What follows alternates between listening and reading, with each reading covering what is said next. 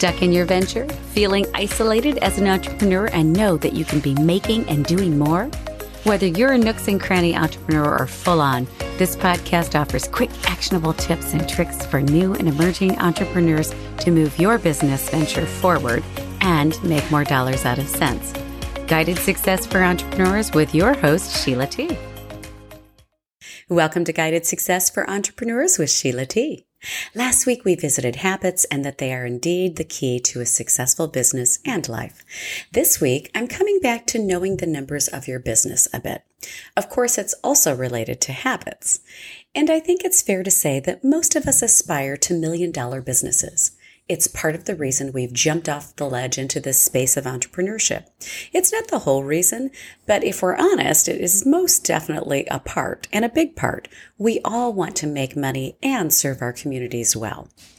I so often experience that entrepreneurs neglect some of the most important aspects of becoming and staying an entrepreneur, or even a successful employee for that matter.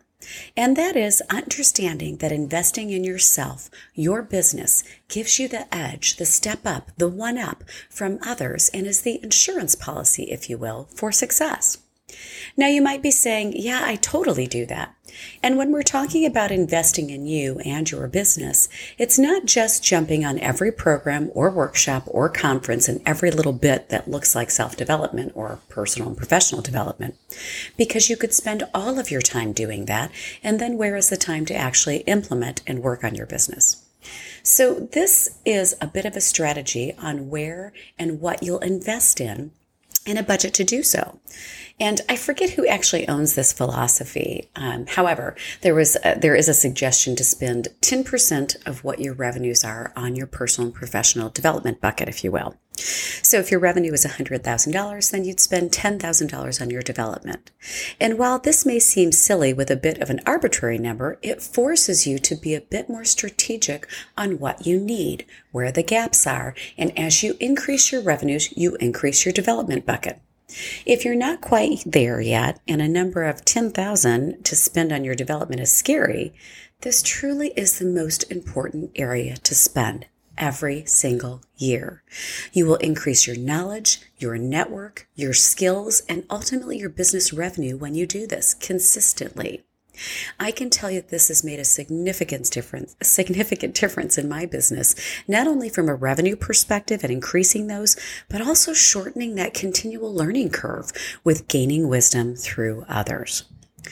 The next thing I typically hear is, well, that's a great idea, but I don't have any time to do that.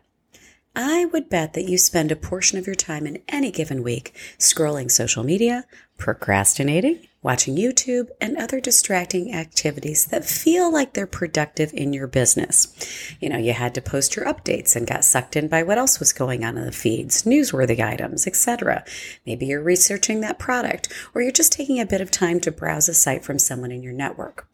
On average, statistically, it's a minimum of eight hours a week. That's a minimum overall. I would argue it's likely more like 15 hours minimum. And that's again on these distracting activities. So think about this. If your income is $100,000, would you spend $1,500 to subscribe to social media every single month? Or would you spend $1,000 to browse websites to shop from your network buddies every single month?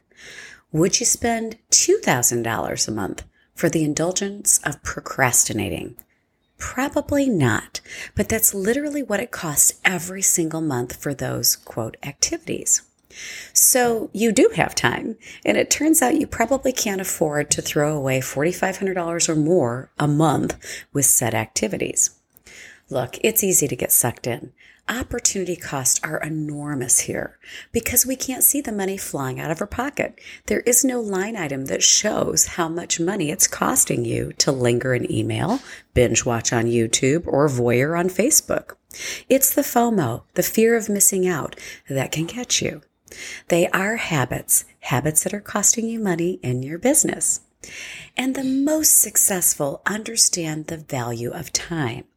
You know, you'll hear many say time is money. However, many give their time away without thought of cost.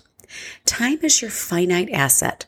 There is a cost to your time. And if you don't know what your time is worth, your value, and what you're giving away, it's much harder to take that control back from the distractions.